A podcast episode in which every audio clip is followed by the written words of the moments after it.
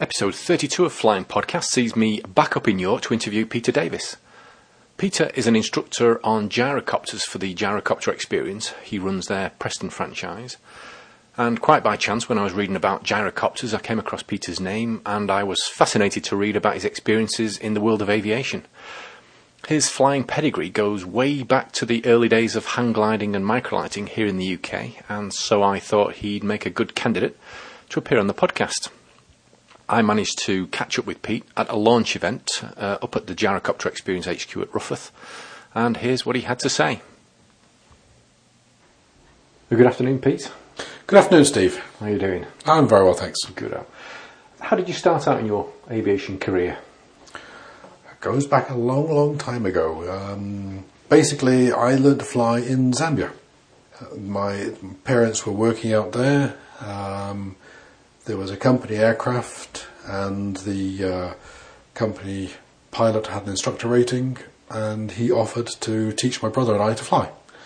So we both jumped at the chance, and we flew out to Africa, and both did our PPLs in 21 days, and then came back here with Zambian licenses to convert them into UK licenses. Okay. How did you get into sort of rotary? Rotary. I actually started off in two ways. I've always had an interest in radio-controlled aircraft, and I was flying model helicopters right from the beginning, back in basically late 70s. And I also got a job as an apprentice as a helicopter engineer. Mm-hmm. And so I've always had a yearning for rotary. And then later in my life, came across an opportunity to fly gyros in America and helicopters full size, and jumped at that opportunity and went over there. What's the market like for gyros in America? Do they have certified autogyros like we do here? It's a different market. It's more of a kit-built, home-built market than we have as a factory-built aircraft. They haven't developed the factory-built aircraft marketplace, possibly because of liability issues, I don't know. But they're mainly kit-builts, home-builts, yep, rather than factory-builts. Like it used to be here? Yeah. Okay. So you're at Blackpool as an apprentice helicopter engineer. What sort of flying are you doing at that time? Using helicopters? No, I was used to get guinea-pigged into being ballast weight on some of the test flights. Yeah. Always enjoyed sort of being a guinea pig, and enjoyed flying rotary in the aircraft, wanting to fly them. Yeah. But at that age, I couldn't afford. Mm-hmm. So I decided that there were other ways of going airborne, and that was initially hang gliding. Yeah. Which I used to thoroughly enjoy, because up where I am, you've got Parlick and Pendle and the Lake District, mm-hmm, lots of places to go hang gliding, yeah, and it's probably one of the nearest forms to what I call natural flying, or to nature, that I've ever come across, where you can actually be in formation with other birds, yes, and watching hawks and things below you hovering, watching their prey. Fascinating. Yes, I've seen them as you drive up the M6 towards the lakes, and there's some hills either side, yep, there, and you can see the paragliders, hang gliders, and yes, you can see the buzzards, I presume they are up there, yep, with you. Incredible, incredible. So you were hang gliding for how long were you doing that, do you think? Well, it developed, because what happened was we were hang gliding, and on the days we couldn't hang glide, we would kick our heels and get bored. Mm-hmm. And then someone decided to put engines on hang gliders. Yep. And I went down to Wellsbourne to one of the first meetings of the British Minimum Aircraft, and a number of people were, like Jerry Breen and Steve Hunt and the Baker brothers, were flying these aircraft, and I thought, now there's an idea. Mm-hmm.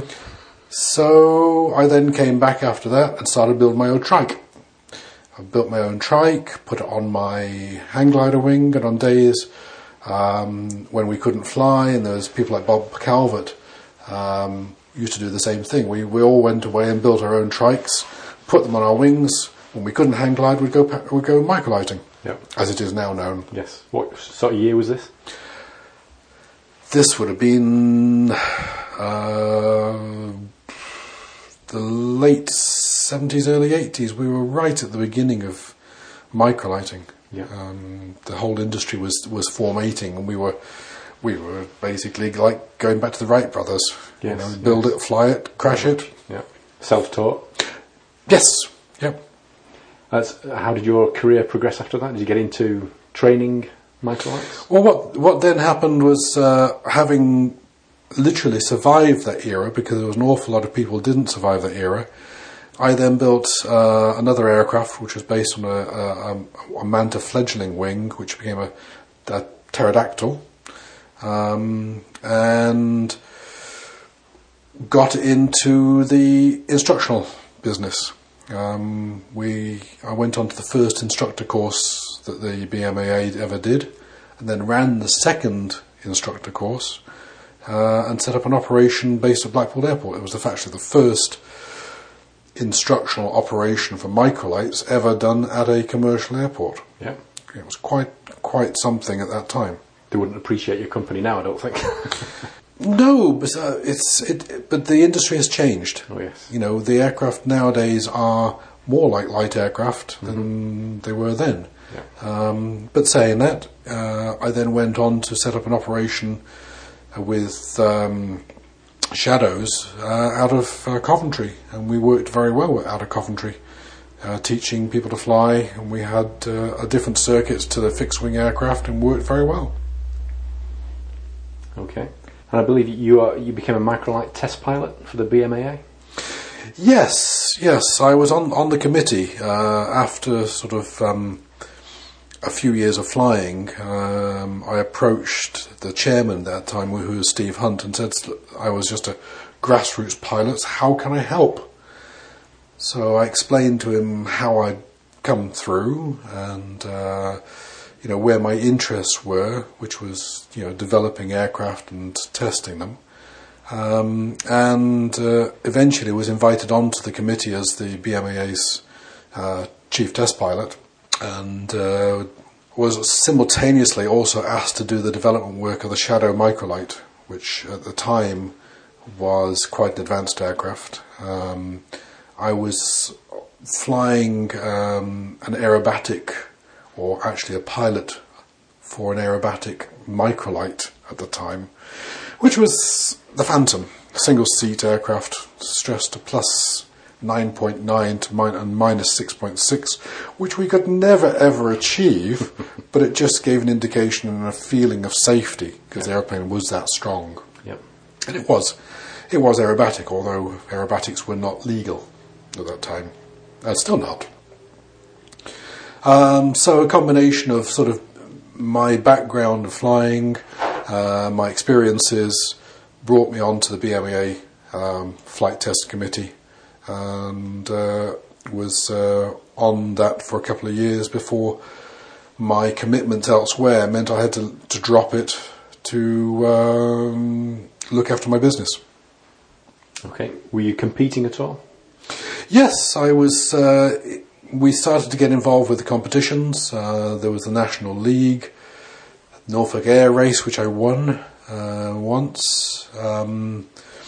And was involved with the first World Air Games, first World Microlight Championships in Millau in France, which was again with a Shadow, an interesting experience, and was lucky enough to come fourth in that. Brilliant. That was in the 80s? Yes, that was in the 80s. Yep. What sort of games were they? If you fly in the Shadow, what were you having to do? Was it navigating? There was several different tasks. There was spot landing, where you would climb to a certain height, a fixed height, shut your engine down, and have to land within a certain number of boxes. There was a centre line which had maximum score, and then outside of that the scores decreased. There was a minimum takeoff distance and minimum landing distance, which was a bit like trying to fly within a badminton court. You had to elect a box to take off, clear a set height, and then land and stop in the shortest distance as possible. Yeah. There was navigation exercises where the goal was to go and take photographs of certain tasks, certain points, and report back. There was navigation exercises where we were limited in the amount of fuel we carried. So you would then fly out as long as you dare on a predetermined track, take a photograph of that point that you turned, and fly back, hopefully without running out of fuel. And finally, there was pure speed round a circuit. And that one I won. Brilliant. It's quite a good machine, isn't it, the Shadow? There's still a few around, aren't there? It was an aircraft that, when it was originally designed, we thought it might have a 10-year life maximum. But looking at it now, we're 25 years on, and it's still flying, and it still has characteristics that other aircraft don't. It was very, very advanced at its time. So at what stage, then, did you... get back into the rotary world and discover gyrocopters? That was basically, it came up at the Microlite Championships, the World Championships. The American team manager asked me if I'd be interested in distributing his aircraft. And I looked at the airplane, which was very typically American, like a Quicksilver MX, and I said, you have to look at the European market of what we're flying here. Showed him the Shadow and said, this is the sort of way we're going. We're not in the original fairly primitive slow flying aircraft. He then pulled out a leaflet out of his briefcase and said, how about these? And it was an Autogyro. And I said, yes, I'd love that. That looks like great fun. So I didn't progress that at any really at that point because we were competing. But the next year, I was looking for a new product. Got in contact with the company and got into a race then between myself and Mainair to sign up the contract to import them into the UK. I jumped on a flight, went over there. Looked at the aircraft, flew in the airplane, and thought, yep, I like this. Signed up the contract to distribute them in the UK. And then went to learn to fly both Autogyros and helicopters while I was over in America. And then came back and converted my instructor rating from Microlites into a gyroplane instructor rating. Interesting. What was the gyrocopter that you imported? It was the Air Command, which was... a kit-built aircraft, very nicely marketed and packaged, but it was a fairly short-lived aircraft in the UK because there were a number of accidents with them. I was extremely successful in selling them. We sold 60 in 12 months. Wow. Sorry, 18 months we sold 60 aircraft. And the problem was there was only one full-time instructor in the country, and that was myself. So a lot of people went out and were trying to fly them themselves. And a gyroplane is not an aeroplane you do that with. And there were a number of accidents and fatalities because of that. And the aircraft was then grounded in the UK, which put me out of business. And what year was that in? 88 through to... 91 is when I started with the gyros. The end of it was actually the start of the first Kuwaiti war, which was 1991, I believe. That was the last aircraft I sold. I actually sold 2 aircraft to the Kuwaiti government to be used for counterinsurgents work. Is that right? Yes. As kits or ready? They had me assemble them so they could be shipped out as diplomatic baggage. Fascinating. So that's 91 when your business... That was 91, yes. Stopped. Basically, yes. Where do you go from there? At that point, basically, a very difficult position to be in because the bank closes on you. You are trying to pay off overdrafts. You don't want to be made bankrupt. And I managed to sell off enough assets to stop myself going into bankruptcy, but it left a bad taste in my mouth for a while, and in effect gave up flying for a little while. Until I recovered. Then I was approached by a Indian industrialist who I had taught to fly in Shadow a few years before, and this in 1992 he contacted me and asked me would I be interested in, actually 1992, would I be interested in putting a team together to race around the world. I took about half a second to say yes. Flying in. We hadn't decided at the time. My task was to find the most suitable aeroplane to race around the world. And we could either go for single piston engine, we'd go for turbine, and we elected to go for the Cessna Conquest II twin turboprop aircraft. And we did the race in 94, and I spent basically 93 in America sourcing the aircraft, having the airplane stripped down, resprayed. My sponsor's name, or the guy, the industrialist, Vijay Singhania, his nickname was Tiger. Mm-hmm. So we actually had the aircraft sprayed in tiger stripes, and we had a guy airbrush a tiger's face onto the nose. It looked absolutely wonderful. Excellent. And we had the engines specially built by Garrett's. We had the Macaulay props specially tweaked for the race. And then we did the race, and we won, for which we all got awarded the FAI gold medal. And became official Earth Rounders, as they're called, where we are now listed as people that have raced around the world or gone around the world in the name of sport aviation and adventure. Yeah. What was the format of that race? The format was a system of legs where each aircraft is given a reference speed, which is based on its cruise speed. And cleverly, the organisers arranged it so that you're taking your cruise speed as to what was in the flight manual, as to what was the aircraft's capability, which for some reason the Americans tell little porky lies. They always over-exaggerate what the airplane will do. So part of my task in 93 was to fly a number of different airplanes to get an assessment, and one of those was an amazing airplane, which was the Piaggio's Avanti, mm-hmm. which was one of the only airplanes that basically did exactly what it said on the package. Yep.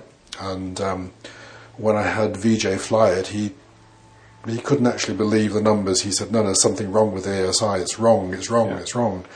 And the problem was that we couldn't get enough tankage in the aircraft to allow us to do the legs we want. So unfortunately we then went for the Conquest, which was the nearest to be able to fly its said speed. Mm-hmm. So basically, if you said the cruise speed was 320 knots and you flew a leg of 1500 miles and within that leg you only achieved 300 knots, then you have a penalty. Yeah. If you achieved 330 knots, then you're in a bonus. So if an aircraft that could have fly its its manual speed or its book speed or greater mm-hmm. was more of an advantage. Okay. And that was was that 94? That was 94, yes. Okay. Yeah. So what, you're back in the UK after that? Are you back in aviation now? I was in a little bit of demand in 94, 95. Came back from the race, and I was back in the UK for a week.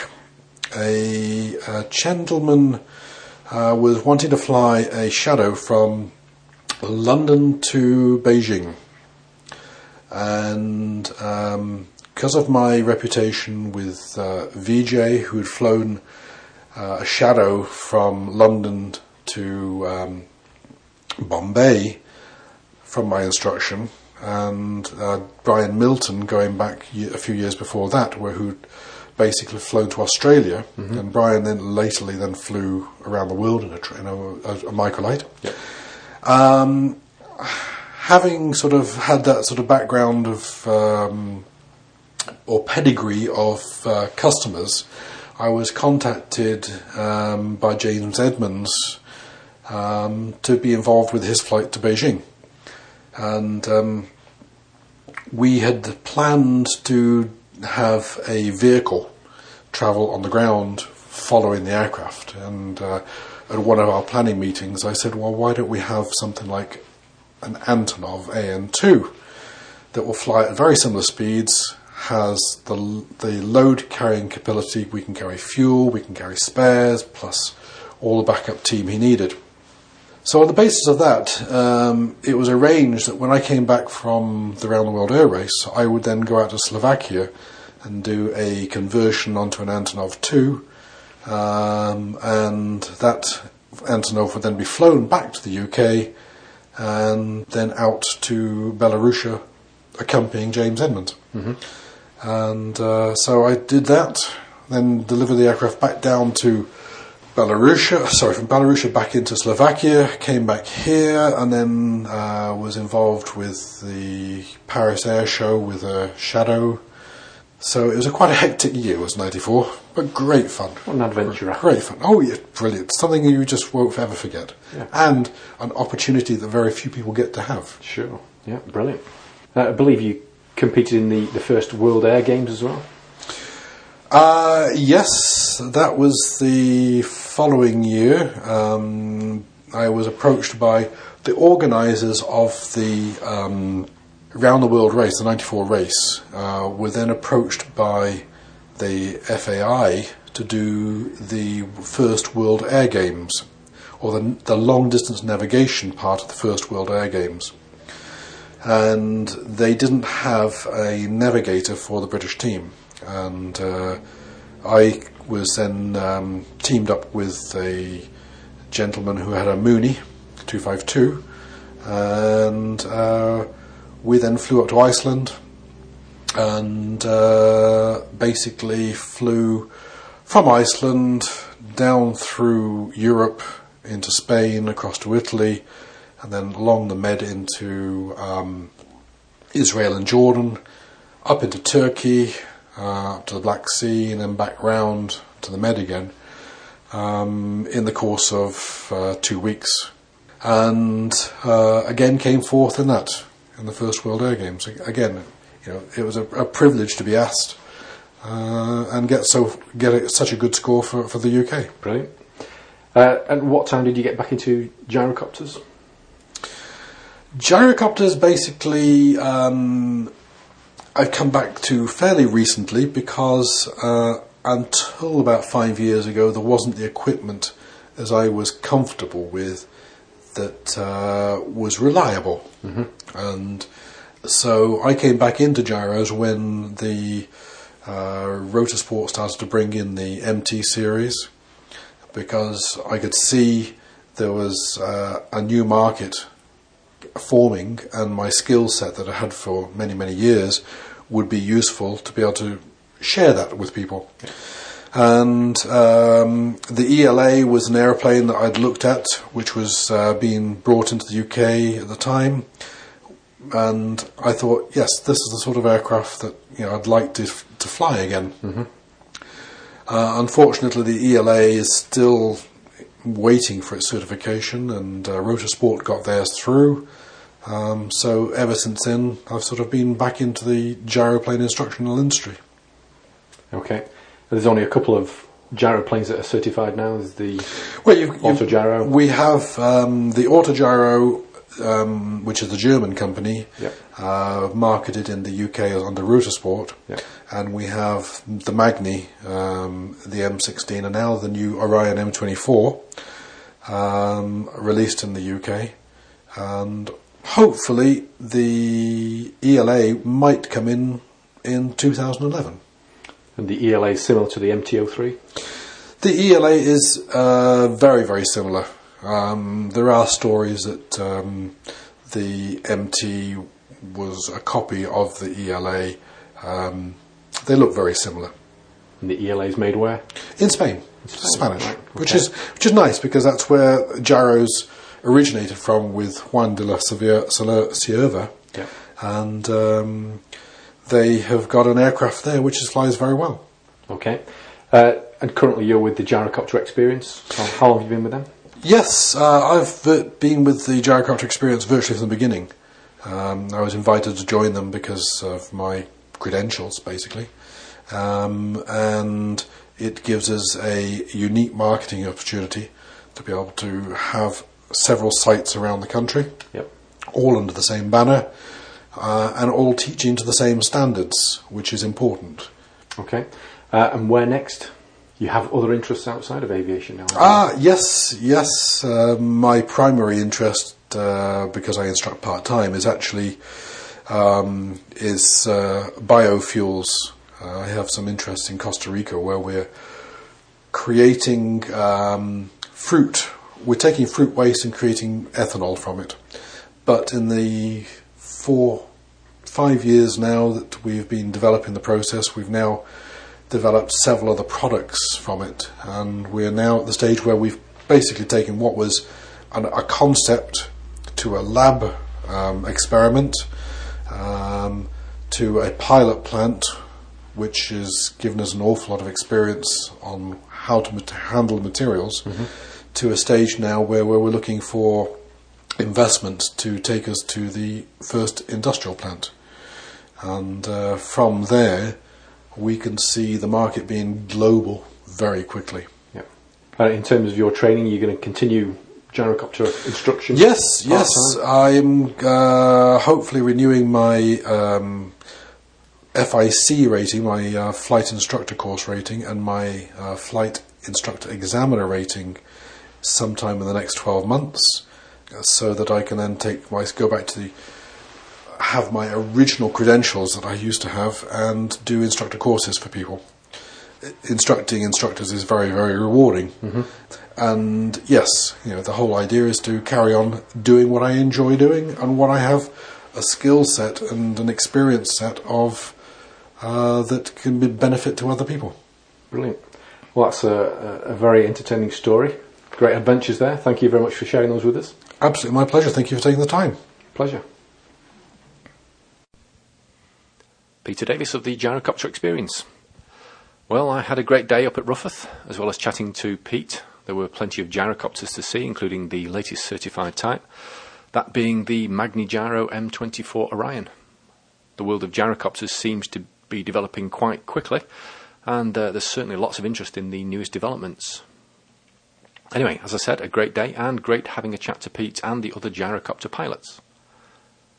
For those of you that love your aviation podcasts, there's another UK podcast available. It's called Flaps Podcast, and it is really very good. It's superbly produced and is well worth a listen. So if you haven't found it already, give it a go. Have a search for Flaps Podcast on Google. I'm sure you'll enjoy it. Well, that's it for episode 32 of Flying Podcast. If you have any comments, suggestions for future episodes, or if you'd like to take part, you can email me at steve@flyingpodcast.co.uk. Thanks for listening, and I'll speak to you again soon.